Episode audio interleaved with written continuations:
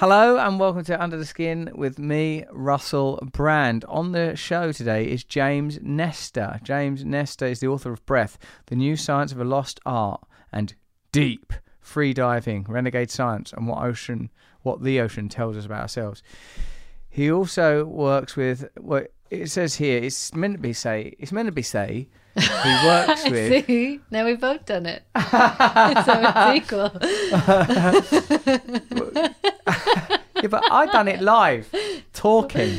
Yeah, Look at you, what you've written. it's weird because I did actually. He also Read it. worked with National Geographic Explorer. That's Yeah. what you've put. He also. He also worked with Oh, I you left out ED. or or S. You know, it's got to be either he also worked with the National Geographic Explorer and marine scientist David Yeah. Gruber. It's supposed to be past tense. He had did that in the past, no more. That's not happening ever again. Worked. So what happens then? You're just typing away, are you, with your little narrow elbows? Have you had much interest on your emails since since we've been It broadcasting? hasn't been it? released yet. Yeah, You- oh, I see. we've gone into that weird world of. Have you got yourself a boyfriend or a girlfriend or anyone? I went to- on a date. Who'd you go on a date with? I don't want to talk necessarily talk about it because she knows that I do the podcast and she might listen. But I'm sitting that. So Why can't we just talk about it? What if um? Because of your private life. What if it's not uh? Sure, sure. Was it a date or are you lying? Oh, well, I assume it was a date. Hmm. How do you know if it's, why wouldn't it have been a date? This is a date. I didn't know her prior. Did she contact you online? Yeah. And she goes, "Do you want to go meet up for a socially walk." distanced walk Yeah. sometime?" Yeah. Did you respect social distancing throughout? Yeah, we were outside the whole time. Where'd you go? What'd you do? Got coffee in Norwich. Got a coffee in got a coffee in Norwich. Yeah. Did you enjoy the vibe? Yeah, I think I'm emotionally unavailable. Jen, I pray you're emotionally unavailable. I pray you are. oh, see, I shouldn't say that because what if she listens? I haven't told her. Whoever you are, mystery coffee in Norwich woman, oh, Jen no. is not emotionally unavailable. Oh. She's a good woman. Oh. She's a kind person. Just don't study her too deeply, is what I'd invite. Now, you. I think the more you know Jenny, the more you like her. So Really? I would suggest another socially distanced, responsible date in and around East Anglia. Maybe it go was nice Kings going Lynn. into a city. What was it like? I just liked being in a city again. Have you not been to the city for a while? Yeah. What are you, a bumpkin? No. What are you, a yokel? Well, because you're a from that you're from that little village in Ireland, aren't you, where everyone came out to Yeah. wave you off. when you- Dublin. Yes, that little village, and they all waved you off when you came over to the big Yeah. smoke to work I don't know why you like this story so much. I don't know. Well, I do like it though, Jen. Now, that, if you are listening to this, James, I'm sorry that we're doing this, but some people like what we call the banter decanter live with Jenny May Finn, and I'd like a sting. Why don't you okay, make I'll a put sting? a sting in. All right, I'm going to listen to this. Are you? Yeah, Really? no, but I'd like you to So play I'll put it it to in me. now. Russell, I done the sting. Yeah, banter decanter. I'd like it to be like Okay, capital say gold. Banter decanter, decanter, decanter. Like that, Okay, one of I'll do those that. ones. and like I want it to sound like it's from space. Okay. Thanks. Banter decanter.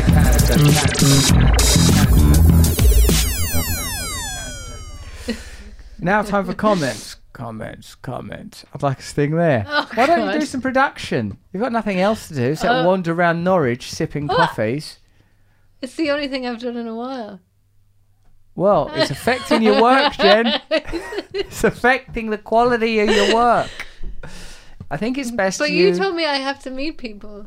I've changed my mind. Don't meet people. I have a question. Go on. Which is more important, being happy alone or finding someone? God, that is a good question. Isn't it? I think if you're happy alone, But what if you're just generally unhappy? Should you be happy alone or find someone? All right, hold on. Let me break this down. There should be no obligation to live in accordance with what could potentially be socially designed forms of living, like cohabitation or partnerships, particularly the heterodoxy that has dominated culture in you know countries such as ours, European post-colonial nations. But there is some evidence to suggest that people are comfortable cohabiting. But there's a lot of right isn't there? There's shamanic wizard people, like that I could be if I could stand to be alone for more than a few seconds. Like, and there's people like that are content to be alone in reflection and devotion and dedication. But there are other people who are spending time on their own because they're essentially afraid of opening up their heart and getting hurt. I don't Now, which one are you? I'm not that. I like being alone. You like it? Down by the sea? Yeah, but then if I'm sad, people are like, "Well, maybe you're lonely." But then I shouldn't be looking for someone to make me happy, right? That's true. you know. So then you shouldn't look for someone Look, my if, personal if belief. If you're not happy. My personal belief, Jen, if you wouldn't mind, I think it's best you stay alone, mostly because you're a pain in the ass. And why should anyone else suffer? But my uh, feeling is, is that we have to find within ourselves, as the Buddha says, a home in our hearts, a place within ourselves where we can be at ease. Or as Christ says, the kingdom of heaven is within. I wish I could think of something for the Prophet Muhammad, peace be upon him, but I don't know enough about the Quran just yet. But I bet he says something like that. You've got to find everything within you. Of course he will. So I reckon you have to start from that point and then you don't need to make a decision. You don't need a policy. If you're finding your contentment through personal practices and connection with your inner nature, outer nature, relationships with others through service, then whether or not you have a romantic relationship or partnership is secondary, incidental, a personal choice. And across one lifetime, you could be a person that wants to be alone or a person that wants to cohabit. I have times where I think that if my family life didn't work out, I don't think I could go back to promiscuity or I can't envisage being in a different kind of relationship. I think I'd have to go full druid, full druid, you know, robes, moss. But then what if you bump into someone and you're like, Who are they? What are they like? they're really nice? Are they up for it? it's the review again. they're nice. They're nice. Hmm, that is Yeah. tempting. A And, nice um, person. And not, uh, Also, but what's happened to my family? Where have they gone? They've been driven away it's a by different you. life. It's a different life. I did not I'm still drive ma- them away. You drive people away, Jen. Um, I think, look, I'm going full druid if I'm not going to be a householder dedicated to the service of my family.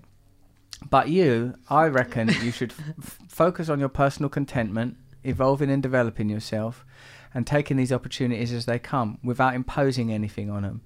None of us escape from our childhood conditioning without trauma and damage, and none of us escape from the social conditioning and the strong obligations placed upon us to live and conform to particular patterns of heterogeneous lifestyle. But I reckon, for everyone concerned, Jen, find a cave and get some cement. Oh, I'm joking. No, I reckon that you should, as long as you are feeling fulfilled and content in yourself, I, I would investigate. You're a very young person, and I think that you, who knows what catalytic effects will be felt by the introduction of another person. My mate said something interesting the other day. He goes, everything you think you know is r- from your perspective. The perspective of God is beyond subjectivity. That's what we're assuming, that there is an objective truth beyond subjectivity.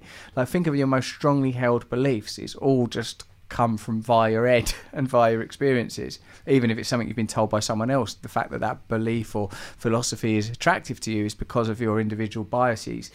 So, I reckon like the reason I'm- bringing that up, I suppose, is because I think allow yourself to change. Because I don't think there's such a thing as a solid self that's immovable. I believe we have an essence, but I think there's so much mutability in the type of lives we could live. sounds like a hermit crab. Sound like a her- Did you just have this whole conversation with me so that you How could would say I know something? that you were going to say that? You know the sort of things I say. I'm always going to say something about the essence and mutability. I'm always going to say something like it, Jen, at the end. I'll always get to that point. it's point. a genuine question. I say go on a few dates, see how it goes. All right. See how it goes. Okay. Try being yourself. Don't conceal it. I have to a little bit. Yeah, a little bit. Conceal it a little bit. Don't let out the full self. No one needs that. Take that to your grave with you. My advice. All right, so here's some comments. Comments. Comments. Play Sting, Jen. Now time for comments. Comments. Comments. Steph Hoy. Again? I've how many times are you going to do comments from Steph Hoy? I'm sure I've read that name. No. Gal, have you read that It was a good Oh, comment. yeah. No, he hasn't. He doesn't listen to Under the Skin. He pretends Of course like he, he does. He's loyal. Uh, no. I never stop. He's let never listening listen to to it it. now.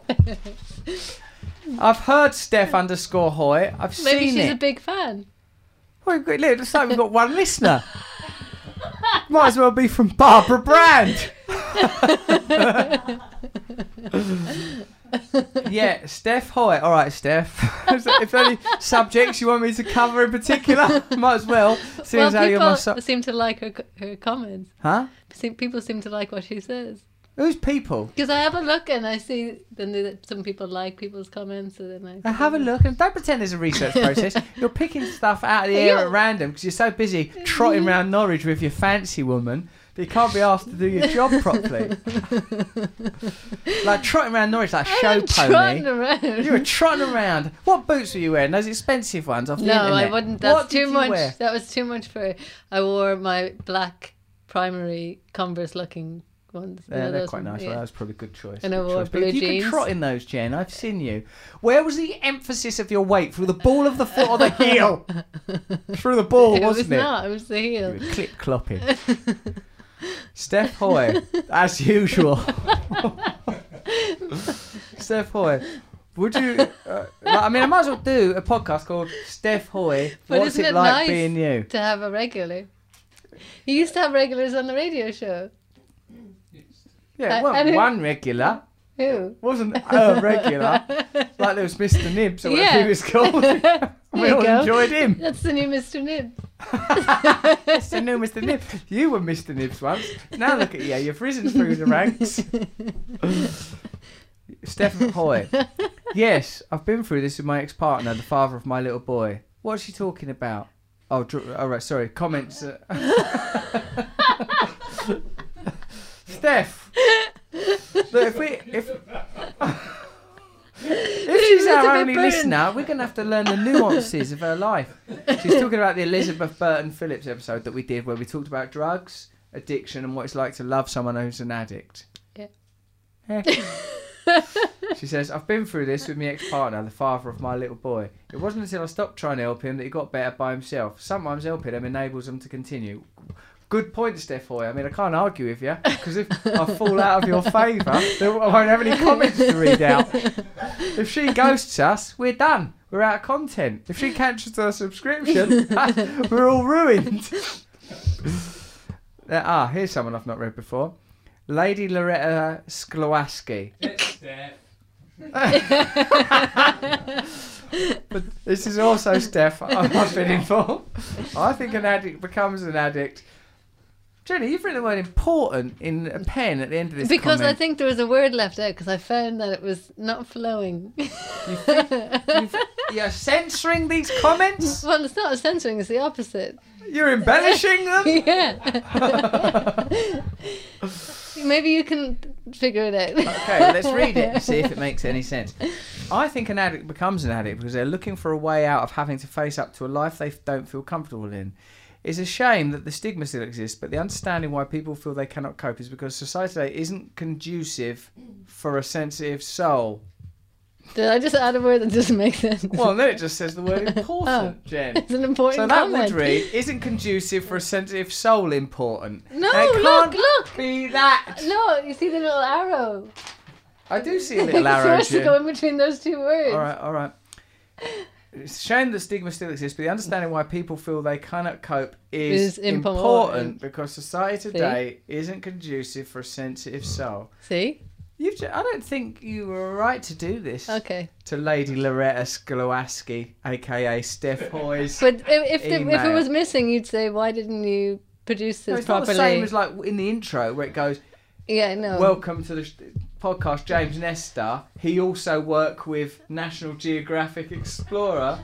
Sounds like sounds like it's going to be written by a farmhand in 19th century Suffolk. He also worked with. He worked a lot with. A, Yeah, a new, he got a new seed drill. This fella, you can trust them. I was worried, though, that it was not correct.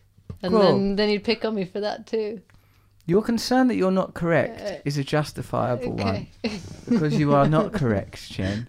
And the sooner you start focusing on remedying that, instead of trotting around Norwich in your little bejeweled plimsolls. Uh, what? All right. Here's some listener shout out. Shout out. Let's do a jingle for that. Listener shout. Do you don't like making jingles? And make sure there's a Um, variety of sounds. Well, this one should be more change your hip-hop. pitch. Listener shout outs. That's how I want it to sound. Okay. Listener shout outs. Shine, who went to SOAS and didn't understand the Adam Curtis episode. That's the shout out. I'm not over shadows. Who are you blaming so, Charlie No, I'm not blaming anyone. I'm going to see if you're going to blame me. I am blaming and you. then Right now, who are you by- blaming? so you're blaming someone else then. By default. Kim Noble. Kim Noble out of Noble and Silver. Kim Noble, a hospice nurse. Oh no, it's just the same name. Kim Noble, a hospice. Although that wouldn't surprise me if Kim Noble had become a hospice nurse as a sort of a immersive art piece. Kim Noble, a hospice nurse, wrote, "Be still my heart." Oh god, it's a sincere thing. I'm sorry, Kim. The we're going to be sincere in it from a hospice nurse. Hospice nurse is not going to go, "Hey man, what's up?" and then like do like a sort of a picture of some rad hands. All right, let's con- concentrate. Be still my heart. Your most recent interview with David Kessler is phenomenal. I'm a hospice nurse and can't thank you enough for bringing attention to the Western culture of denying death. It's so vitally important to discuss our deaths and to address inevitable. Keep up the fine work. Thank you for expanding my paradigm to the primordial spirit animals. I am a seal. I also think Jenny May should be sacked. Well, that's a lovely shout out there to Kim Noble and to Shine. So that's good. Revelation. Here's a revelation. I've written a book, an Audible original called Revelation. It's me. To, right, hold on. Let's see if I can pitch this correctly. Revelation. Right now, you're going to love this book, Audible original, because what it was was I. Wait, I'm to turn so I can see some people's faces. I can't be looking at Jen for this. She's hopeless. You sat there with your arms crossed like someone who's going to not give me a job when I'm my first job interview out of prison. Like I'm, like I'm a um. Who's him out of Shawshank? M- M- Morgan Freeman. Like I'm Morgan Freeman in a job interview, out of, straight out of prison, and you look at you, you hoity-toity employer. Anyway, so Revelation is a book about finding the spiritual in everyday life. Originally, I was going to write it by meeting loads of spiritual gurus and philosophers and that. Then the pandemic kicked in, so I was instead forced to go within and recognize how spirituality in my own life is saving me from a life of total mundanity. Okay, I want them to be other things. Like, so that you have no choice but to find God, because otherwise you get wrapped up in materialism and ideas that can't help you. I mean, I have to go on TV shows and promote this, and it's very difficult to talk about discovering the divine on a TV show because it's antithetical. That's the challenge I face. You know, I'm on a TV show. They they go, coming up after the break, we, we're talking to that guy who used to be in Sarah Marshall. Go! And then I go, there it is, God! and I'm sat there shivering on Zoom like a little weirdo. It's difficult. So this is kind of the dynamic. So you should be practicing. What do you mean? You're Kelly and Ryan, or you're James Corden, Yeah. or Jimmy Fallon, or whoever? Yeah. Go on then, ask me a question. What's the book about? I'm glad you've asked that, Jimmy Fallon, because it's a good book, and that's for sure as eggs is eggs. It's all about how you've got to find God in the everyday, Jimmy. Something that wouldn't do you any harm, let me tell you, because I've seen the way you've been conducting yourself this evening like a devil worshipper. I wouldn't be surprised if I were able to rip your shirt open, which I would do if I was there in the flesh, by the by, to find a pentagram etched on it and the Aleister Crowley's complete works tucked down the front of your trousers. And if it's not Aleister Crowley's complete works, then boy, take me out for dinner sometime because I'm interested in that rectangular organ. I'd probably say something like that. Now, strayed from the subject, haven't I? Yeah. Too far. Mm-hmm. James. No, um, Billy. Jim- oh, Jimmy. Jimmy. Billy. because we want to. It was Billie Piper there. I've gone back in time for a while.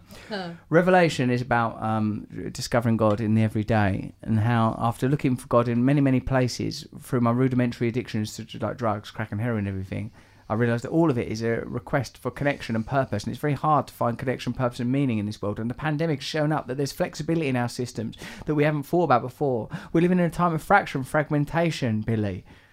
Why? because we want to. and we've got to find a way back home, back to the divine. And the only way to do that is to try and find meaning and purpose in every moment. Trying to, yeah? Like that? Yeah, But somehow a blend of the two would be nice. yeah. I won't go in with God. Don't keep mentioning God. I know everyone tells me that. I can't shut up about it. Like the book agent says, you know, God can be quite divisive, e.g., the Middle East. Um, yeah, yeah, you're all right. You're all right. But that's what's happened. I've become a religious nut, and that's that, isn't it? Anything else? I, I like the latter. I'd go in with the latter about rediscovering Purpose and purpose meaning. Use Through- purpose and meaning. through the pandemic. Purpose and meaning through the pandemic. Being stripped of ability to mindlessly consume and was forced to confront that I need to find purpose and meaning through connection to other people and through nature. Yeah. It's a bit more catchy, that, isn't it? Right, it's going to be like that. Anyway, that's available on Audible on Audible Originals. Please pre-order it because it makes me look good if you pre-order things. And also, it's a very enjoyable book. It's probably about five hours worth of entertainment. I reckon. Do you reckon, Jen? Yeah. Yeah, nods are helpful. Christ, isn't it marvellous? Um, and also remember to sign up for the mailing list, stroke alliance, stroke. Uh, what's this word, Jen? It's spelled. C L I Q U E. Click. No, clique. Because you can say click the link. Like a- That's not an advantage. Yeah, it's it a is. clique or an alliance But or where's a collective. where's the eek coming from? Q U E. Is that not uh Is that not? Uh, Jen, don't you go on another date with that poor woman. I don't want her being dragged up and down Norwich High Street in search for coffee with someone who goes, "Is that not? Uh, that's not normal comms. It's not normal comms." Remember to watch the YouTube channel. You're going to love, for example, my video. Probably one of the ones you might want to look at. I mean, Harry and Meghan, great video showing about the hair puffed out too much to the side. But it's because I was putting too many things on my head earlier in a meditation video. I was doing scarves and stuff. Um, but there's a really good one. It'd be about uh, breaking up tech companies, which I'm sure Luminary would be thrilled about, and Amazon. Oh crikey, we're in a real conundrum, aren't we? Well, that's the nature of modern economies. But in any in any event, it's a very good video. Have a look at that one, the one about breaking up tech. Follow me on Twitter, Insta, TikTok, LinkedIn, and a new thing called. No, there are no others. Just follow me on those. All right. Well, thanks very much. And now let's get into this goddamn interview. Poor. imagine James Nestor sitting with his family. Like, no, in a minute, he'd be he was just been doing that 10 second circle, wasn't he? Just dabbing on that. Forward another 10 seconds. Oh, God, he's still talking. Who is this Irish one? No, he's talking to someone who ain't even mic'd. oh, what do you mean, book? Anyway, there's a link available to get that book, and all the information you need is available to you. Follow me on social media, and for God's sake, sign up to my mailing list. Go over to russellbrand.com, reskinned website, looking real, real good by now, I'm sure. Thank you very much. Trying to achieve equality with the annihilation of category is not a successful route. Yes, that's, that's, that's exactly right. We're in this era where it turns out we were never the boss. It doesn't look like an ideology. What's beneath the surface of people we admire, of the ideas that define our time, the history we are told? Welcome to Russell Brand. Under the Skin. James, thanks for coming on uh, Under the Skin, this podcast that we're doing right literally in this moment. Uh, I'm really grateful to you. Thanks. Thanks a lot for having me. How can breathing, which is maybe respiration, must surely be one of our most fundamental functional acts, be something that we are so off track with? Yeah, I thought that I had been a good breather my whole life. After all, I'm still here, and I didn't understand that breathing was something that wasn't binary. You know, I thought as long as we were doing it, we were good, we were alive. But it wasn't until a few years ago that that I learned that how we breathe determines so much of our health, our longevity, our athletic performance, and more. And so many of us are breathing in such a dysfunctional way. In the same way that so many of us are eating in a dysfunctional way. We're eating a bunch of crappy food, which is causing us a bunch of health problems. And breathing is tied right into that. We get most of our energy through our breath, not through food. And how we get that energy in air is, is so important. Wow. Okay. Uh, when you're talking, I become very aware. Like, oh no, I bet I'm ballsing up my breathing right now. How can you give us some basics? Yeah, we'll try writing a book about this stuff for five years, and you, you become a, a complete neurotic. So once you start learning how important breathing is, how important nasal breathing is, how you shouldn't be breathing through your mouth, how you shouldn't be breathing too much, it starts to drive you crazy. But that isn't the point of doing this. Uh, the point of learning how to breathe correctly is so that it becomes a habit, so it can just run in the background. But sometimes habits can take weeks or months to really acquire. And so that's that's the whole point of trying to train yourself to breathe better. So you know, everyone has a slightly different breathing dysfunction, so it's hard to offer a blanket prescription to, to everyone. But there is a foundation of healthy breathing, just like there's a foundation of healthy eating. Eat your vegetables, you know, eat some protein, eat some fat. So with with breathing, it's breathe through your nose, breathe less, breathe slowly, and breathe in a rhythmic pattern. Look at any other animal; they're breathing this way, except for modern humans. I suppose the implication, rather than the raison d'etre, is that this brings your attention to your breath, which of course is sort of fundamental to many meditative techniques. Of course. I mean, in my opinion, those benefits from meditation at the beginning are almost entirely tied to your breathing, not to focusing on a certain point. We know that there's so many benefits of meditation. Once you start getting it down, you can grow more gray area in your brain. You can access your nervous system function, but it's the breathing that to me is the core part of meditation. And you think of any meditation you're doing, uh, there are no meditations that I'm aware of where you're not paying attention to your breathing, where you're not slowing your breathing down, where you're not allowing it to become rhythmic. And, and so I think just doing that, you can focus on a Buddha, Shiva, whatever you want, but just by focusing on your breathing, you can get so many of these benefits. Thanks. I'm really focusing on it right now. Really, this podcast at least, I'm going to do it properly. Here's my first uh, foray into in, into inquiry. I even heard someone say before, like that smoking and popping out for a fag, like the reason people might be into it is because it's like one of the only times they're like sort of breathing in a conscious and aware way. Yeah, you know, I haven't heard too much about that. If that allows them to connect with their breath better, that's great. You know, it would be a lot more healthy not to be taking in a bunch of tobacco smoke. Um, to take that deep breath, to be conscious of it, and take in some some clean air, I think you'll get a lot more benefits of it. But I've noticed that with swimmers too are fully aware of their breathing. Singers are aware of their breathing. So this isn't uh, a big ask of them because they already know the power of harnessing their breath and what it can do. For the rest of us who don't do those things, we think that breathing is just this thing that we can ignore because our bodies do it automatically, which is great. It, it would be awful to have to think to breathe 25,000 times a day. It's wonderful that we've evolved this ability, but that doesn't mean we're doing it right. And that doesn't mean we can't do it better and really benefit from that. Uh, curious if now no longer a, a relevant practice that the first breath that a child takes after birth is often a oral gasp, you know, conventionally or traditionally after being smacked on the arse, like that your first breath is sort of taken in kind of fear. Well, yeah, and uh, that could tie to to some psychological issues. I know that people have mentioned this birthing.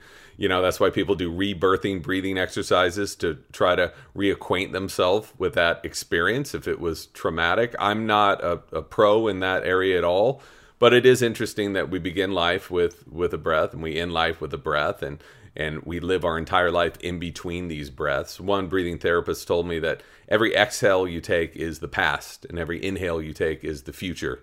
And I think that that's an interesting way of, of looking at it. Yeah, that's a beautiful way to reflect on it. What can be inferred about our detachment from our nature if one of these most fundamental functions has become deracinated from, uh, you know, like a harmonious and organic way of doing it?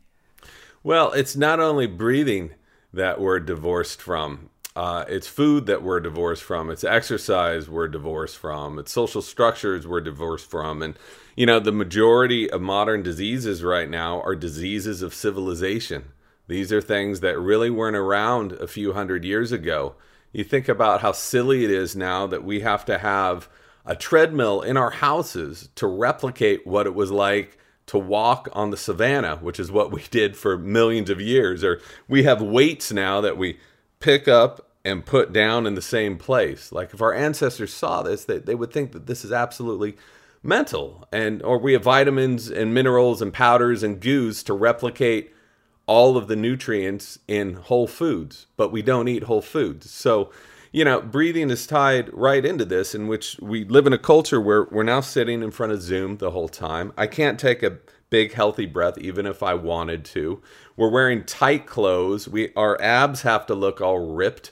You know, um, women. Some women wear Spanx, which puts all their uh, organs together and inhibits them from taking a deep and fluid breath. So it's a confluence of all of these different stressors in our environment that has made us so so sick and such poor breathers.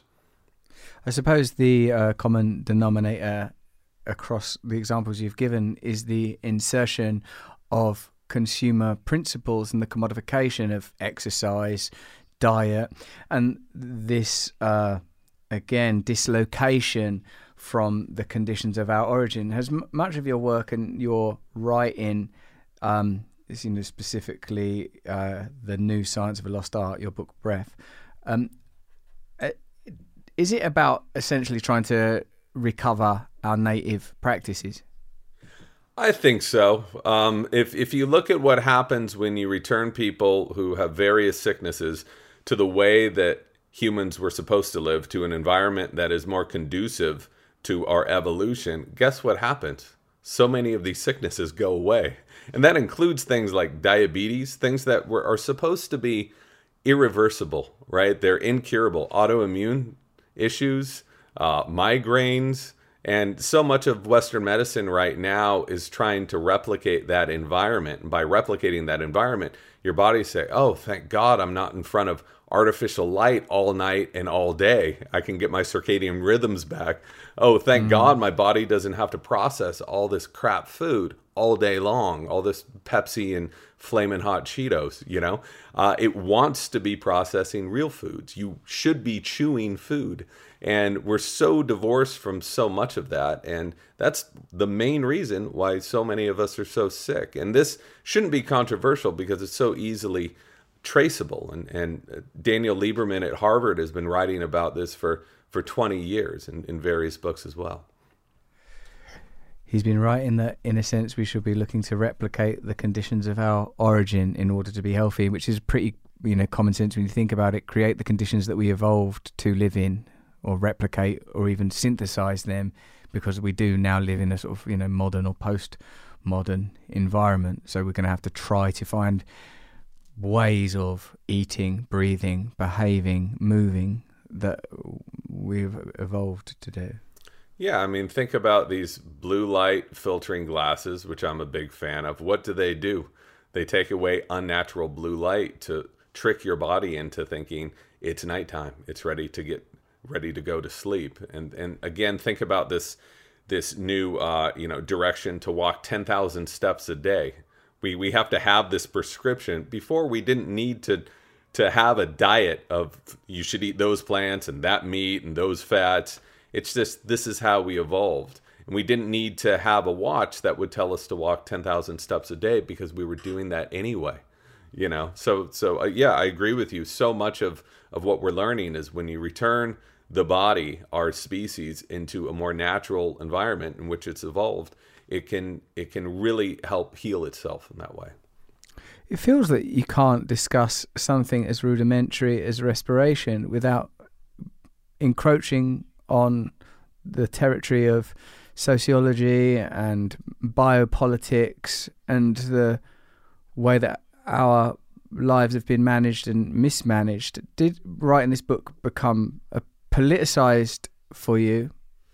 Hmm, that's a good question. And uh, it wasn't at the beginning because I spent years and years on this book um, talking with researchers who have been studying this stuff for for decades, literally. No one was really listening to them. They were publishing these weird academic journals with these terrible titles on the on their papers. And you know, the book came out six weeks into a pandemic. Obviously, we had no idea that this was going to happen. The book was sch- scheduled to come out six months beforehand, and a, a lot of political movements based around breathing um, and and people being denied breath.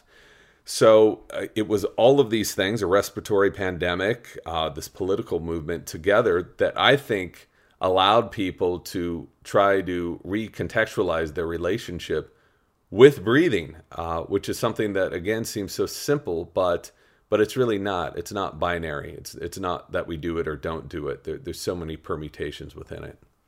What? Why did you embark on this five-year odyssey? What was the inciting incident, and why? It sounds hard. Yeah. well, I never uh, intended to to write a book about breathing. That that wasn't something I set out to do. But I kept finding stories and people and incidences that that didn't add up.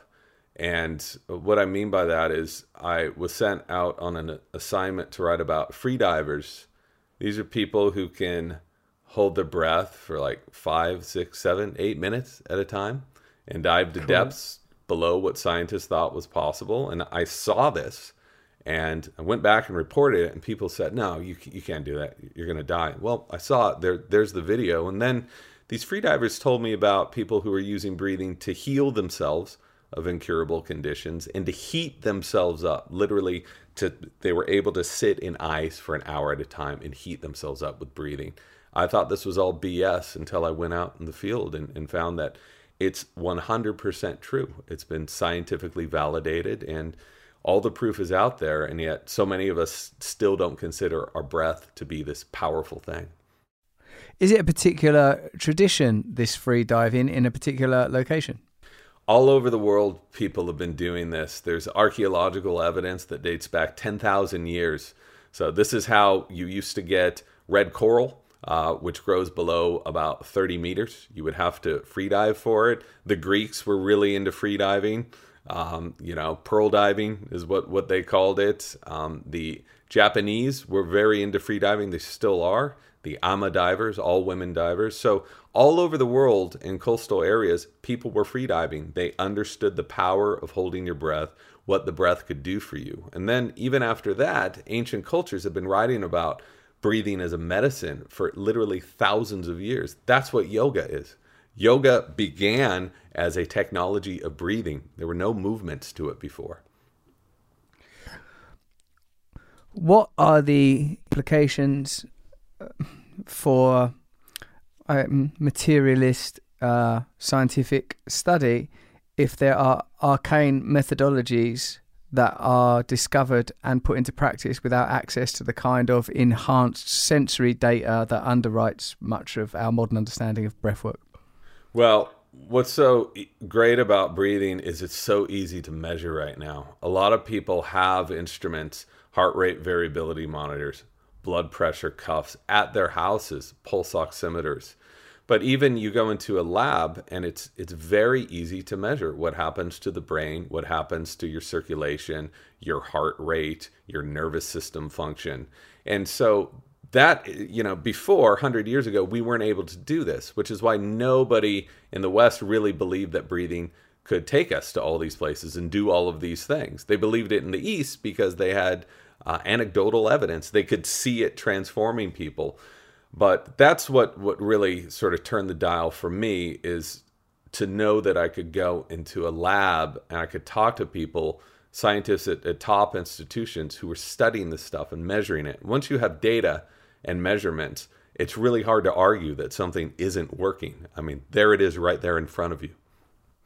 You think that that's, in a sense, now that we have access to this, these systems of measurement, you can't walk it back and consider that at some point these things were presumably experientially founded. But for me, obviously, I see it as uh, ancillary to chanting, meditative te- techniques, siddhis, the potential for you know, levitation, kinetic kinetic powers, some of the other ideas that are spoken of scripturally and Vedically, where you know, as you've pointed out, a great deal of this sort of breath technology is sort of explained in detail. I, I kind of, perhaps because of my own nature, it seems to me that you're sort of uh, you enjoy, as do I, uh, scientific discoveries, scientific method, and scientific representation of data because of precisely because of the empiricism. But um, I also like the conjecture around mystery and the idea that.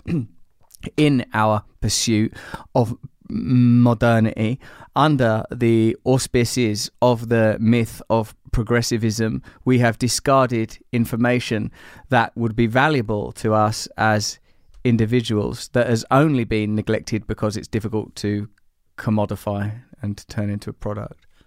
It, I believe that some of that is is true. I heard from various researchers. I won't name them again at, at top institutions.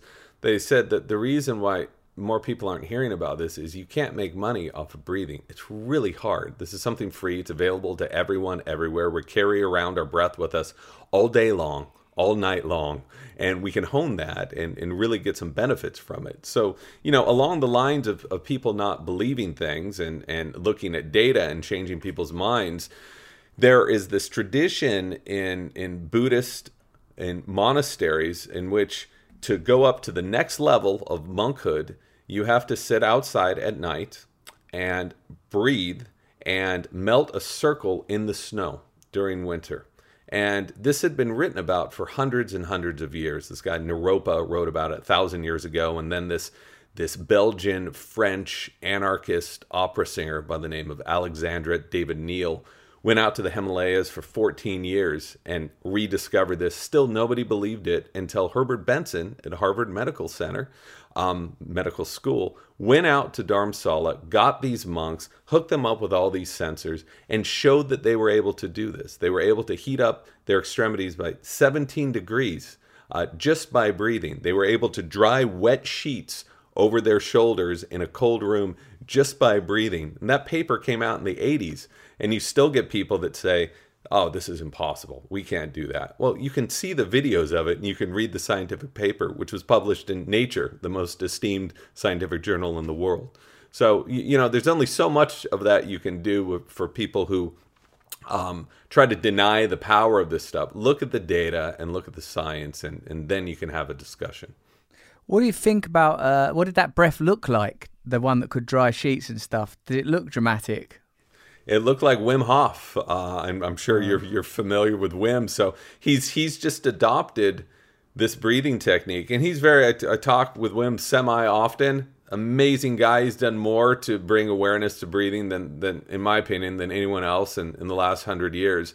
But he didn't invent any of this stuff, and people didn't believe Wim could do this stuff until you know, he broke 26 world records. You know, he's hiking up Everest in, in shorts, you know, running running a marathon. He's sitting in an ice bath for two hours without getting frostbite and hypothermia. hypothermia. It's supposed to be impossible.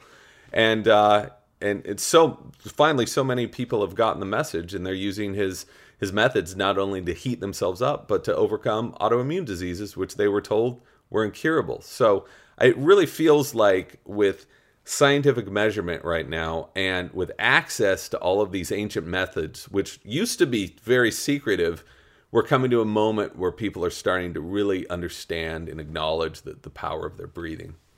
That's pretty cool.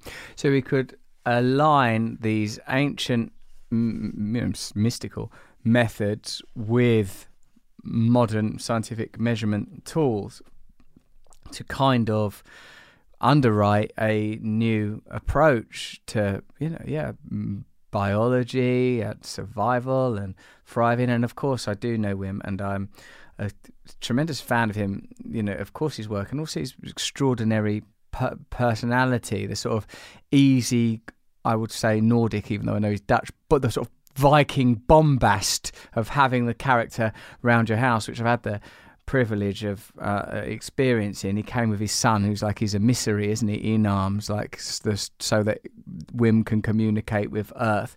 And like I feel like um, yeah, I do that, and I've done that breathing today actually. And, and after you, that I can after four or five rounds of Wim Hof inhalation, exhalation, full uh, body capacity breathing, uh, hold my breath for four minutes. I mean that's impressive because given that my you know at first it sort of struggled to do a minute and then after one round a couple of minutes etc um, but like it's fascinating that people can swim around you know for six or eight minutes underwater with that kind of pressure. I just i, I suppose what, what what what much of wim's work illustrates is unexplored capacities of human potential that are not necessarily connected to something you need to buy, but just techniques that you can learn. And also, I like it that well, another thing I like about Wim is how democratic he is about like anyone can do it, anyone can do it. It's not I'm not special. You know, it's a he's a sort of a yogi, really, isn't he? He's gone on a mission of devotion through breath, and yeah, as you say, it's difficult to think of someone comparable. And you know, he's just one person in a long line of people who have been able to harness these abilities. There was this other guy, Swami Rama, in the 1970s. He allegedly could do all of these incredible things with meditation and breathing. Nobody believed it. He went into a lab with a Navy physicist and was able to move around the temperature on the same hand 11 degrees Fahrenheit from his pinky to his thumb. And he was able to make his heart flutter at 300 beats a minute and this was written about in the New York Times. So, uh, and it was all measured there by again a Navy physicist, you know, not not a uh, some some new age dude. So. Uh, the fact that these stories have been around for so long, but people just sort of say, "Huh, that's interesting." Anyway, you know, but back to my Pepsi and, and, and Tiger King, I think is interesting because these stories reveal something about our bodies and and what they're capable of. And I think that they also reveal something about how we can heal ourselves in the future and and progress as a species instead of regress. Yeah, I think that's exactly the implication.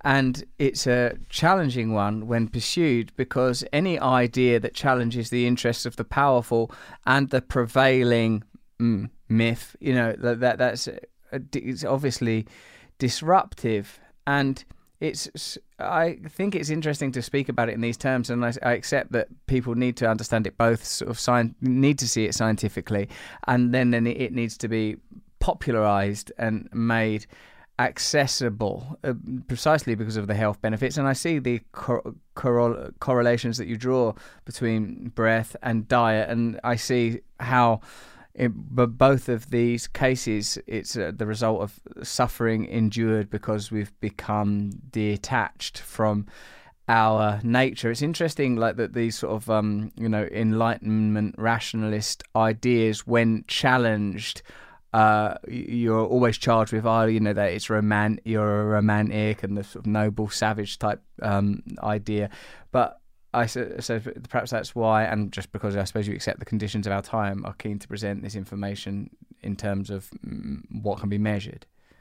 Well, I think I think you know the science is obviously a huge part of it, but it has to be understood personally. And so, if you look at climate change, how many studies are there documenting climate change, acidity of the ocean? Like, there's probably a thousand, 1,200 studies still you get people that don't believe it or don't want to believe it.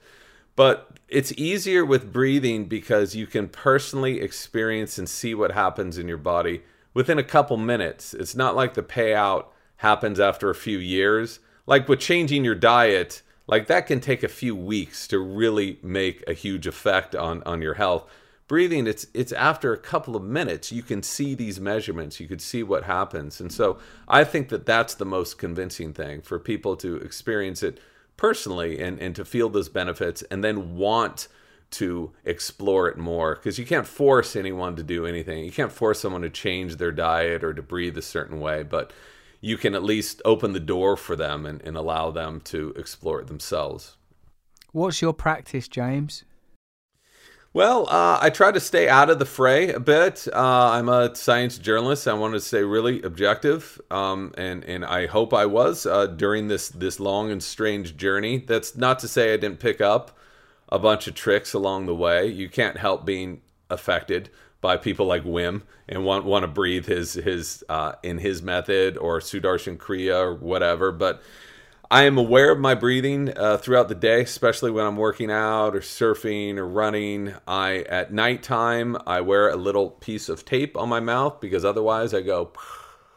just like 60 70% of the population sleeps with an open mouth. so bad for you, so bad in so many ways. And uh, every morning, um, uh, since the new year, I've been waking up and doing some some breathing, focusing on Kundalini methods, which I just instantly feel a benefit from, and um, I'm starting to progress into more sophisticated methods now, and uh, I'm really enjoying it. Are they based on Kundalini or are they Kundalini? Kundalini breathing methods, breath of fire yeah. is a big one. So, and you know, standard stretches. Uh, I don't follow any prescribed uh, yoga uh, school, uh, but uh, I know enough of the stretches to start off with that and just focus on my breathing at the beginning of the day. And it just makes a huge difference, especially when you're, you know, in front of Zoom all day or you're reading emails or, or you're working away. You, you don't want to enter into that state of chronic low grade stress because it's just going to wear you down. So you start off. Do you do like a breath of fire for people that don't know? Like can be a nasal or oral, but I'm guessing you do nasal inhalations that are motivated by belly pumping. And what do you do? A couple of minutes of that? Do you do any kind of position, like your hands raised or any of that stuff? Oh yeah, yeah, all all, all of the above. Um, so I've been following on with um, this one teacher who who I find is quite good, Brett Larkin. Uh, knows all of the ins and outs of this, and so it's basically holding different postures while you are pumping your stomach and and each exhale should be this this very jerky movement. And so the yogis believe that your center of energy was right where your stomach is, right two inches below your belly button. But what we know from science now is that these movements help to massage our internal organs, which help with digestion, which help pump lymph fluid. So all of those toxins are pumped when we breathe this way.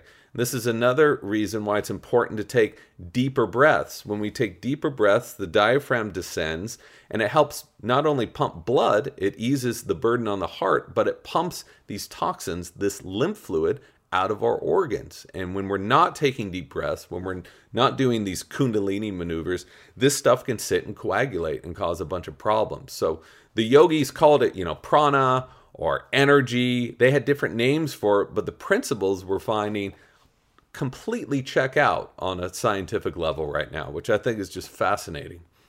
That we can maneuver and direct our life force. You said some pretty fascinating things there. So you do that, you do like a, a variety of Kundalini, breath of fire type positions, and then some more like Hatha yoga, asana type stuff, just so that your breath and movement align. Is that right?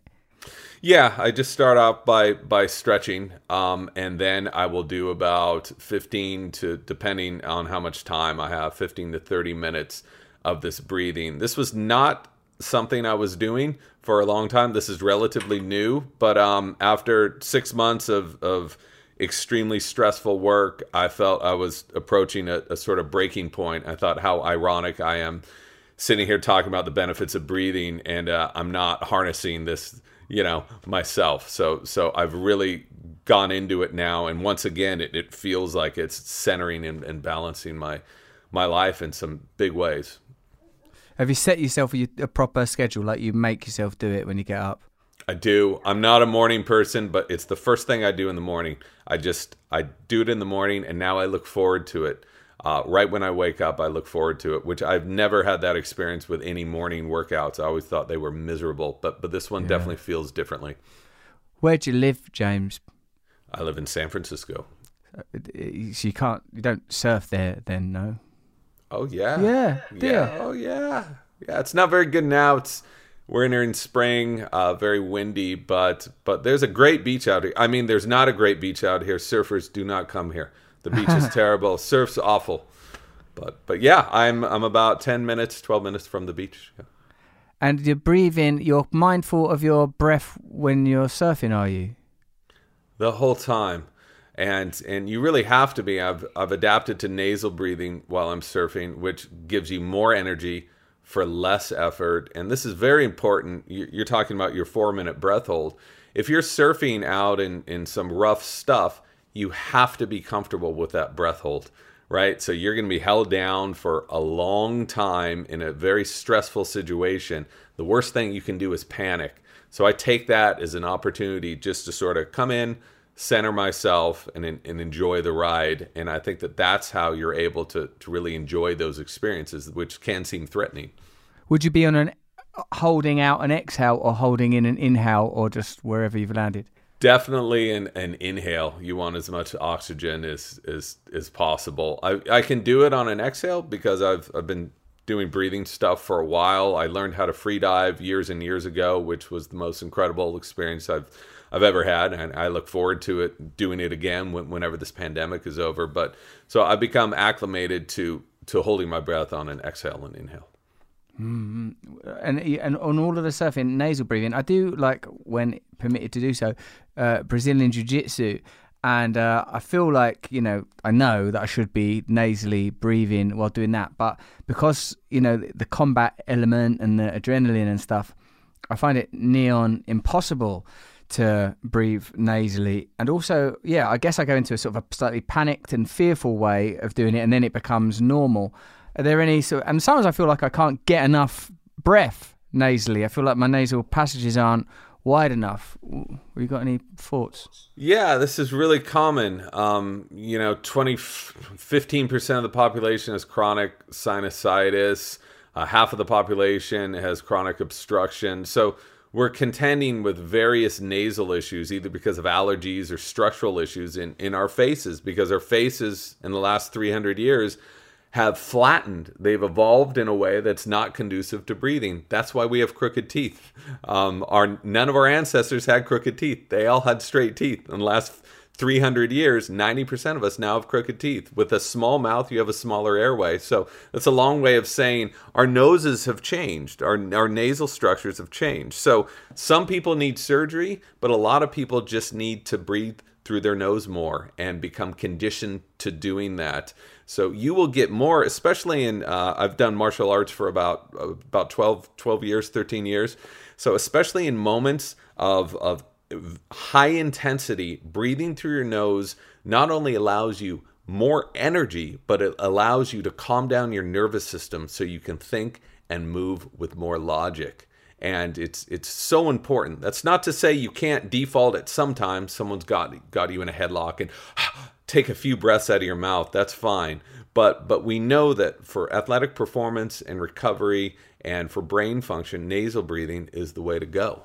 Why? Because the nose, breathing through the nose, you are going to get 20% more oxygen than equivalent breaths through the mouth. A lot of us think that that need to breathe. Right now if you if you exhale, well, you can hold your breath a long time. If other listeners are if you exhale and you hold your breath, after a few minutes you're going to or seconds even you're going to feel that strong need to breathe that's dictated not by oxygen but by carbon dioxide by rising levels of carbon dioxide so the nose naturally slows down breath it pressurizes it and allows your lungs to extract more oxygen. When we breathe through our mouth like this we're bring, bringing air into our lungs and out of our lungs without ever using it. We're wasting it, which causes our heart to race, which causes constriction of our blood vessels, which is why you can get cold fingers or a lightness in your head when you're has nothing to do with oxygenation. We're just conditioned to doing this. How can conditioning take a disadvantage a disadvantageous pathway? Well, uh, a lot of us think that that evolution is this straight line of progress, like we're getting better and stronger, and survival of the fittest. That's completely wrong. Evolution never meant that. Evolution means change. If you don't believe me, just look at the human species. Is it an advantage for our long-term survival for you know 10% of the population to have diabetes for 50% to, to snore for for how many percent to, to have cancer in, in our life? 20% of us will more than that will get cancer. So this has nothing to do with with evolution. So we've we've adapted certain traits per our environment and our environment has not made it conducive for for us to live in a healthy way and so our breathing has taken a huge hit. So the reason why you're unable to breathe through your nose very clearly might be structural, just like so many other people. You might have some sort of issue there because you didn't develop, just like me, properly to have this huge mouth, right? That was big enough to to that all my teeth would grow in straight, right? So our, our mouths are small, our teeth growing crooked, or it could be allergies, could be something pollution, mold, dust, all of those things. Do you do things like neti pots or any of that stuff? Yeah, neti pots are great. You know, uh, these these are good uh, band aids to to the modern modern life. Uh, Huh. These little these little uh, things, these uh, breathe right strips are great. They Yeah. pull your nostrils up. Nasal dilators are great. But again, how ironic that these things are just trying to form our faces to the way we were before we mess them up. That's all they're doing. Yeah, they're trying to reverse it. There's a couple of other people. I don't know if you've. I don't know uh, what the hierarchies and awareness is, but in the world of breathing, there's one guy, English, Alan Dolan, who does sort of breath work. That's sort of. I, when I've done it with him, you, you do it laying down, and uh, it's sort of based on full breaths. And like when he was able to do this practice, he was sort of physical and hands-on, you know. And man, the trip off of that. This had sort of, I would argue, psychedelic qualities, almost like, well, I suppose if the uh, seat or mm, crucible of our being is attention, consciousness, breath, and being as fundamental as you've outlined he- here already in this podcast, uh, like the order in breath alters consciousness itself, as well as these um, tangible medical anatomical uh, me- uh, improvements, enhancements, changes. Like uh, that, like I had like weird, I what I could only describe as spiritual experiences. You had much of that stuff. Yeah, I mean, it's such a powerful experience. You know, from Wim Hof breathing, whenever I do that uh, at about the third or fourth round, things get serious uh, in, in a wonderful way. There's a breathwork practice called holotropic. Yeah, that's what that dude is. That's what Alan Dolan Okay, is. okay. This is this is three hours in a room breathing as hard as you possibly can. So uh, you go to all kinds of strange places. Some people really have some big releases here because what this breathing does is it purposely stresses your body out. A lot of people think, well, why do I want to stress my body out? I'm, I'm stressed all day long. I want to relax. But this compounds the stress into one prescribed time so you can focus all that, get all your stress out, and be relaxed the rest of the day. Just like Wim Hof method. You know, you start your morning that way. That's a stressful breathing technique. It's not relaxing when you're you know but you're compounding the stress so that for the other 23 and a half hours of the day your nervous system is calmed down. You know how to deal with things in life. The little stuff doesn't bother you as much. So that's what these breathing methods do which is exactly what pranayama does which is what breath of fire does. You know it stresses you out so that you can chill the rest of the time. I did this other work with this teacher called Biet Simkin. She's pretty cool, and that one, right? It's um, you just the breath. You wouldn't think that it was all that.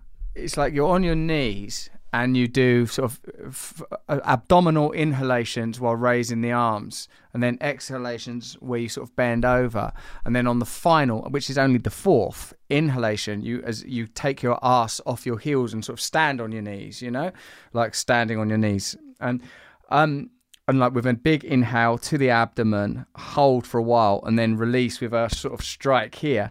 That thing, it feels like it shuts down like what I feel. This is what I feel like, and I've wanted to talk to someone. And this is cl- clearly you're the man for the job, right? Because I thought for like, because me, my bias is towards romanticism, transcendence, God, goddess consciousness. etc. you know, I'm down that road. I'm too far down that path ever to come back. But like a like a. I my sense would was that someone that was an expert in respiration would regard what the I was experiencing. This is what it feels like to me. Like my individual identity goes offline but but there is a kind of awareness that is transcendent not only of kind of personal recollection preference etc but almost beyond the semiotics of ordinary life like I, there's there's a space in there that's got a viewer in it a, a, a self, as it were, but like it's not as it signals. It's weird in there, like it's an unspace, and it has a really interesting impact on me. I, I've often sort of joked about it and said, "Oh, like a probably a medically minded person would just say, well, that's sort of like hyperventilation or whatever." But it, it feels like it has a some kind of profundity to it. I wonder what you think about that rather more particular experience around breath. Well, I'm I'm sure it is doing something to your body. It's affecting your brain. It's a function uh, affecting your nervous system in, in some profound way. If if if that's the result from it, it would be interesting to to measure what's happening to the body, what's happening to your nervous system function, your heart rate, your circulation, your brain waves.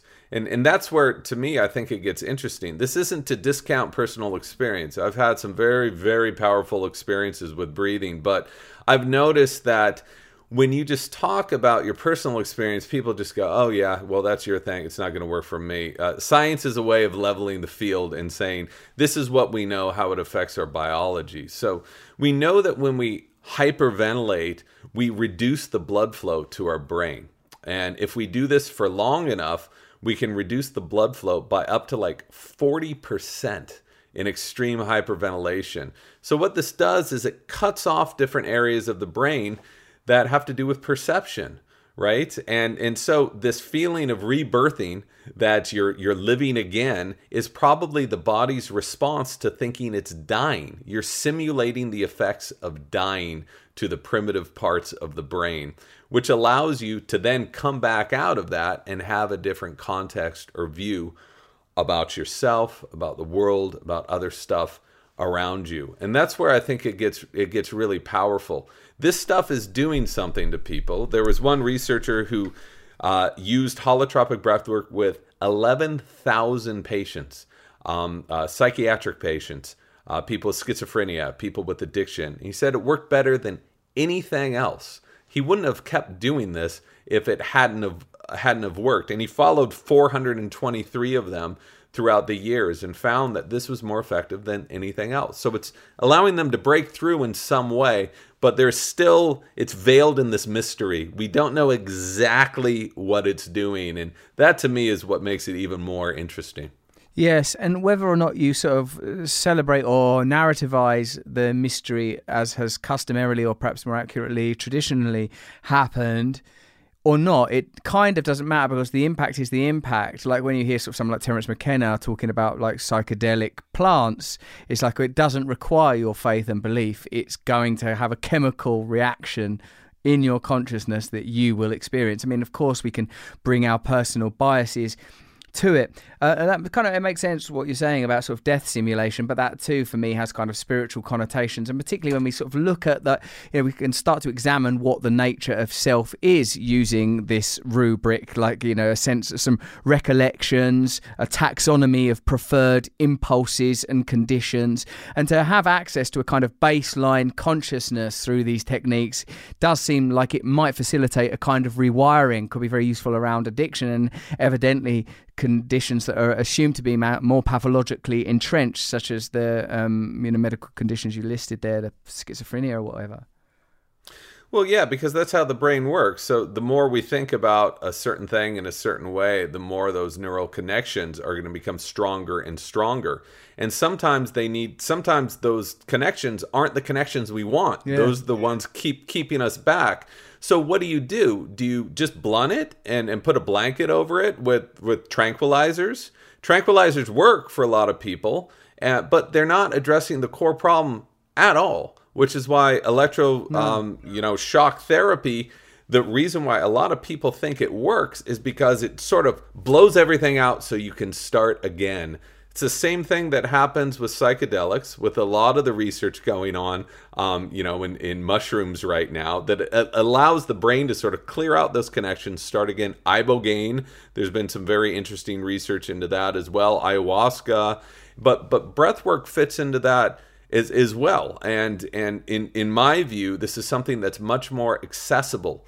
Um, we know that it can help reboot you. Um, it, it's just uh, it's allowing people to do this on their own terms and be in control of the journey they're taking, which for a lot of people I think is important because for some people you would put them, uh, you know, under the influence of some drugs and they might really lose it. With breathing, you're in control. You've got, you know, your own foot on the gas pedal of how far you want to take it.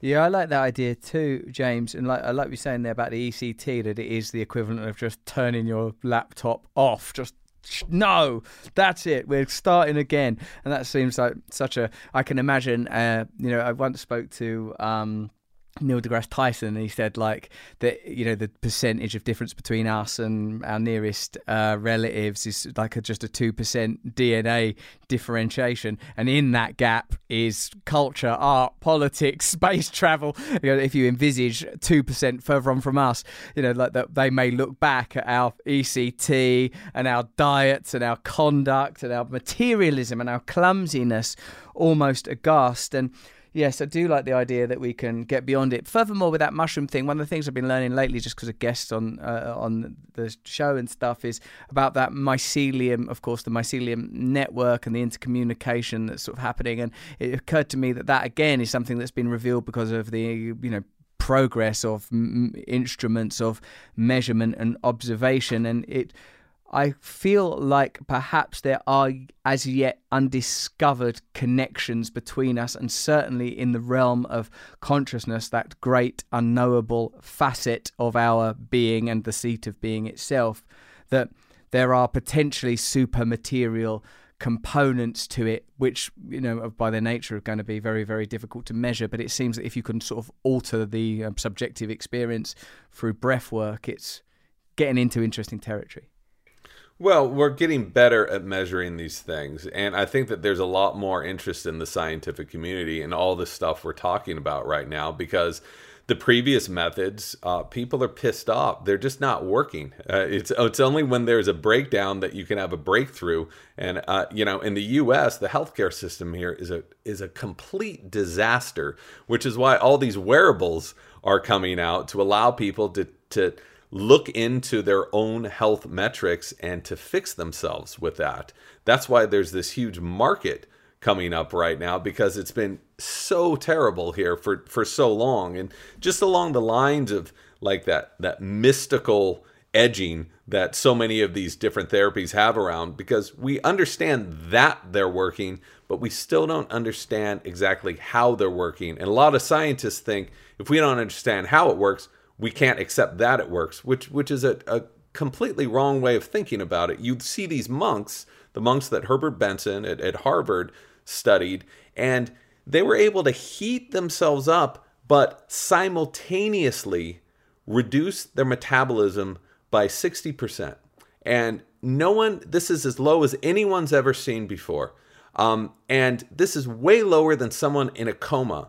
And yet these guys are turning on while simultaneously turning off. And no one knows how they can do that. So it's that gray area between those two things that I think is so fascinating. And there's a lot to learn from there. Yeah, like Wim talks a lot, doesn't he, about autoimmune stuff?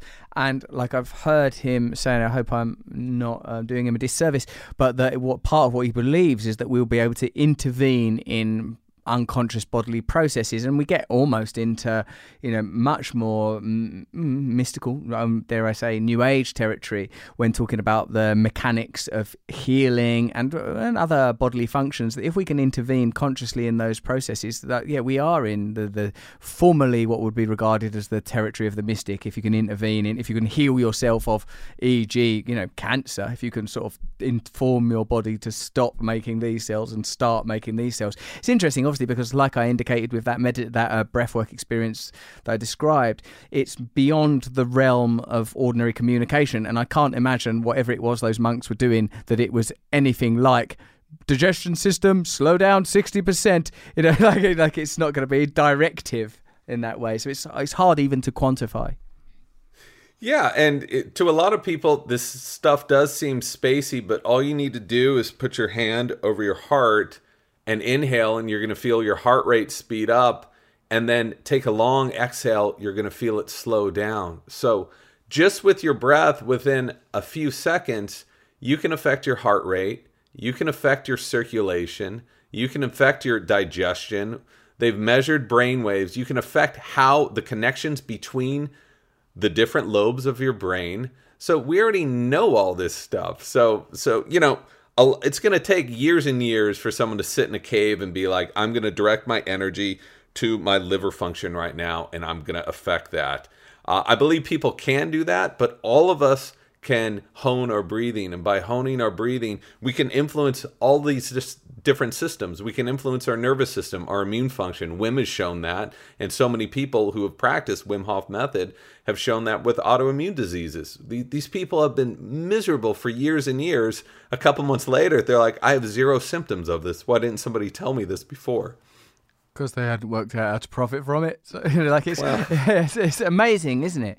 It's absolutely amazing, and it's a kind of very radical and exciting world. I think what I admire about your approach to this stuff is you seem quite resolute in staying with data that you don't uh, that was obviously a very deliberate choice was it not to enter into the realms of crystals nice fancy hats scarves hats, scarves, beads, robes, oils, all amazing stuff. But but again, one person's view of things, uh, I really, uh, uh, you know, some people are memoir writers. Some people uh, uh, approach different subjects and want to only understand them for themselves. But that to me isn't how you turn the dial. You have to create something and address these things in a way that it's applicable to other people. And to me, the best way I've found of doing that is to have objective data. You can't argue with numbers. And when you have something you can't argue with, then you can really have a conversation about the true potential of, of people and, and our ability to heal ourselves or heat ourselves or to reach mystical planes of, of consciousness through breathing and, and other stuff. Are you acad- an academic, James? Was that your background? I am not an academic, uh, but I've been writing about science for for 15 years, 20 years, and it's that that gray zone that that you keep mentioning uh, that I find really fascinating. Uh, here are you know, and it's so much of this stems from freedivers. Here are people doing something that is supposed to be impossible, and yet they're doing it every day, and and they're right in front of you, and still. Even even given that, I still hear people say, ah, there's an oxygen tank down there. Uh, you know, w- w- without recognizing if there were, all these people would be dead if they took a hit of oxygen at, at 300 feet. Hey, what is Project, you know, Cetacean Translation Initiative? Is that something that you're? What is that? So, uh, my first book, Deep, I was able to hook up with some free divers who showed me like the real possibilities of free diving, and and one of the things they used it for was to really commune with oceanic animals. So when we scuba dive, we, we can go deep in, in the ocean, but it's extremely loud and disruptive. So everything swims away from you. Um, no one wants to be around you. When you free dive, you're completely silent. And marine mammals see you dive down, then go up to the surface, grab a breath, dive down again, and they think, wow, you're, you're just like we are. So everything comes towards you. So dolphins come towards you, fish come towards you, whales come towards you. And I was able to to hang out with some freedivers who had these incredible experiences with sperm whales. Um, one of the largest predators on, on the planet. They shoot these clicks for echolocation and for hunting that are the loudest animal sounds on the planet. You feel them in your body they hit you in the chest, it shakes your body, and they can scan you. They can actually see inside of your body. So these researchers believe that they're taking a, a picture and they see humans in the water, they see lungs, they see hair, they say, You're not like the other stuff we see. So this, these 60 foot long animals come up to you and start interacting with you. I've had this experience, and once you open that door, you you never close it. So with a bunch of other researchers, we started this this campaign called Project CETI, which is trying to decode sperm whale communication. These animals have been on the planet for tens of millions of years. They have a brain that's six times the size of ours. They communicate. They've probably been communicating in a way that's much more sophisticated than than ourselves. And we're doing this with people, engineers from MIT, from Harvard, from Oxford, from leading institutions. And um, this is just getting booted up. David Gruber's the one who's who's leading it. And we're hoping in a few years to, to have more information about the communication of these animals before they're all gone from, from the planet. What did you have? What was that experience? Was it awe? It was it's it's interesting because I had heard about it, I'd seen videos of it, I'd seen pictures, and I thought I was prepared for it. Um, but I wasn't. When you get in the water and this animal that could kill you in seven different ways in in a second. Their teeth are this long, okay? they have teeth and they're this long or could hit you with its fluke. Uh, it chooses not to. It comes up to you. It communicates with you. It connects with you eye to eye. After everything we've done to them, we've almost killed them off, you know, entirely. That that they're still cool enough to come and, and approach us in peace. Uh, it was uh, extremely affecting for me. Yeah, it sounds. I've fantasized about it a little bit because I feel like um that to be in an unfamiliar to me space, you know, underwater, and to experience something that vast that there isn't a modern uh, correlative or corollary rather to that and that it would feel, I would think, sort of holy and uh, nuministic, and might be perception altering. Well, it's the closest thing to space travel is, is I'm ever going to have because when you're free diving, there's there's zero gravity below 10 meters.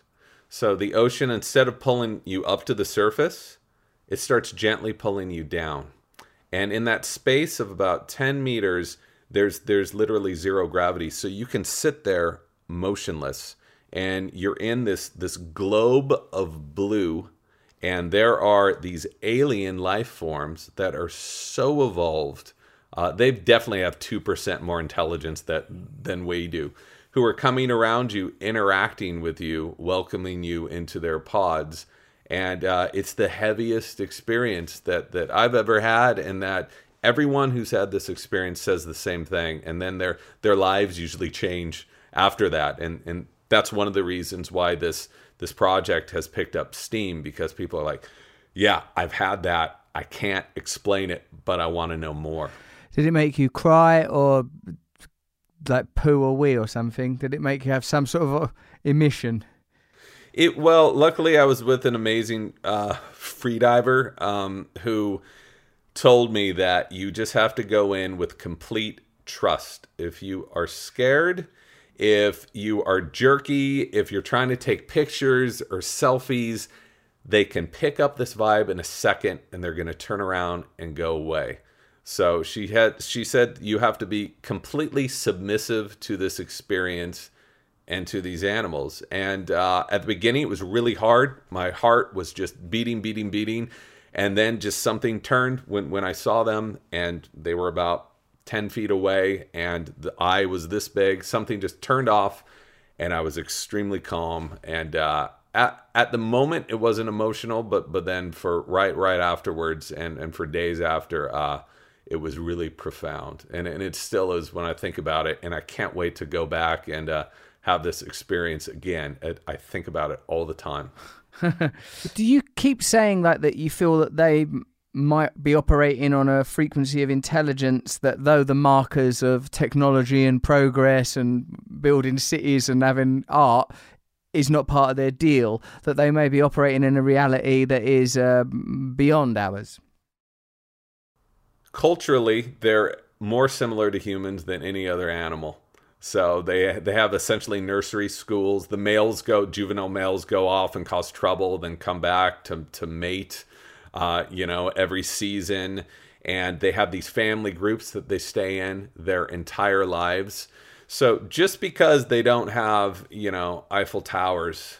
Uh, d- does not mean they're not intelligent. The- these are animals who couldn't build that stuff if they wanted to, right? They're underwater. They don't have hands.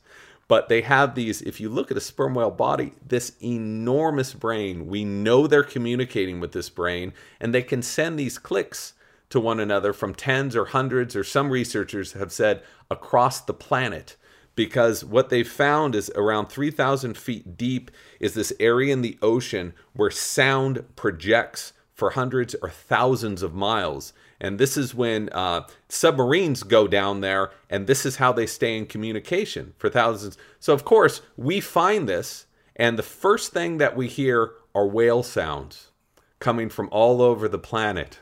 So, um, they believe that this is their kind of internet. So, as humans, we go down there and just start projecting our own sonar and completely blow it out.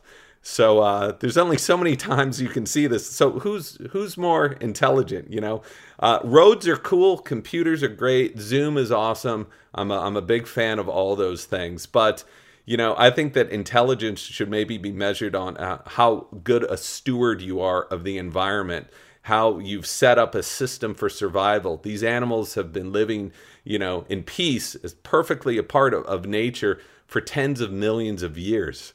And uh, modern humans have been around for around 300,000 years, uh, you know, and, and look what we've done in that time. Bloody hell, mate. Well, that's pretty amazing. So you're the the thing that CETA is doing, is CETI rather, is uh, for exploration, investigation, and study. Yes, yes, and this is again is is uh, Professor David Gruber is heading this up. I was just a bat boy for him, trying trying to help out where I could. Um, but what they're doing is right now building robots, uh, building a marine base, building a, a whole station to study whales in a deeper way, more deeply than any other animal had, has been studied to study their communication. This just got accepted as a TED Audacious uh, Prize. So it's a fully funded um, mission right now, and we we dealt with a lot of crap for years and years, people thinking this was some new age crystal thing until we got the top roboticist at, at Harvard and top engineers at MIT. And, and now people have, have changed their tune saying, oh, I really want to be a part of this. So it's, it's been an interesting turn turnabout of, of events. Wow, that sounds really deeply fascinating. And it's interesting to and and also impossible to imagine what reality might seem like to a creature that's operating on sonar and scanning and communicating across those distances, not only of space but of of time. It's uh, yeah, really really fascinating. Is it hard to learn to free dive? If you're already holding your breath for four minutes, man, you you'd be able to do this so easily. And and I will I will tell you from I can tell I know you're a meditator, you're into breath work, you're into these these more mystical uh, experiences this is the most deeply spiritual and mystical experience I've ever had, and it's the same thing for other freedivers who have done it. So that that's a long way of saying the the freediving a lot of us are exposed to and magazines are like these competitive divers and they come up with blood all over their face and they're like, yeah, I'm gonna go deeper for longer. No, this is an underwater yoga. It's a meditation. And if you accept it like that, it's a beautiful and nurturing thing where is it that you go to have these encounters? Well, San Francisco is terrible for that. So, very stormy waters, bad visibility. So, you have to travel, which is another bummer that, you know, I've been downstairs in my house for, for a year, haven't been able to, to do anything. Um, but you, you travel. So, to places with clear water, Australia warmer water. or? Oh, yeah. You can go to, us, of, of course. Um, you can go, you know, cold water is is great too, but you'll need all the extra gear. No, nothing feels better when you have zero on, but but a swimsuit and you've got a mask on, and that's your technology, and that's that's what you're using to to interact with this underwater world. Yeah, that sounds amazing. James, thank you so much. I really, um, I found it very uh, beautiful, moving, and towards the end, quite hypnotic conversation. Thank you very much. Thank you very much for having me. Thanks, man. Well, I hope you enjoyed that podcast with me and James Nestor, and you know a lot more about breathing and breath now, and that stuff about freediving. Very beautiful and profound and moving to think about whales down there in the deep and the kind of encounters you could have with them, and makes me question the nature of consciousness, subaquatic life, a new evolutionary direction. Although, of course, we did come from the sea, makes me wonder what consciousness itself might be. Does it make you wonder that, Jen? um, where would Jen be at home? Do you know what I mean? Like, if you think of her, she doesn't fit in this context. But where would What she? do you mean? Where would I be? Where could we put you where you wouldn't I- be an anomaly? That's what I'm trying to think. Why am. I always an anomaly? I don't know, Jen. Well, Did you fit in when you were at that college? Jenny claimed she was a teacher at that college. No, I don't fit in anywhere. No, you People don't. are generally a little bit scared of me. and what about your family? Did they like you? I don't really Not know. really, because I've met a few of them, and they seemed very off, put off by you. They only relaxed when you walked away. And they're like, "Oh, oh it's nice to meet you, Mr. Brand. Please Mr. call me Brand? Russell. Call me Russell. There's no need for this formality. Oh, but you're just so wonderful the way you've put up with our Jenny. Honestly, it's nothing. I do a lot of charity work, and I consider this to be just oh. one more piece of service, same as I would if I was just." You know, spending time with a convicted criminal, helping him make uh, peace with the world. Maybe I have that thing that you said earlier, What? where I know everything's just subjective, and so I don't really have an You opinion on think you're in tune with the mind of God? well, I didn't say it. Very interesting. Very interesting indeed. Well, thank you for joining us for this this thing that's happened. Uh, I'm very grateful to you for subscribing, and please stay with us if you can bear to. Next week we've got some we've got some wonderful podcasts coming up. We've got Glenn Greenwald, we've got Jordan Peterson, we've got Edward Snowden. I mean, come on, uh, Vandana Shiva. yeah. I mean, if these podcasts you're after, you've come to the right place. That's what I will say. Thank you very much. This has been Under the Skin, only from Luminary.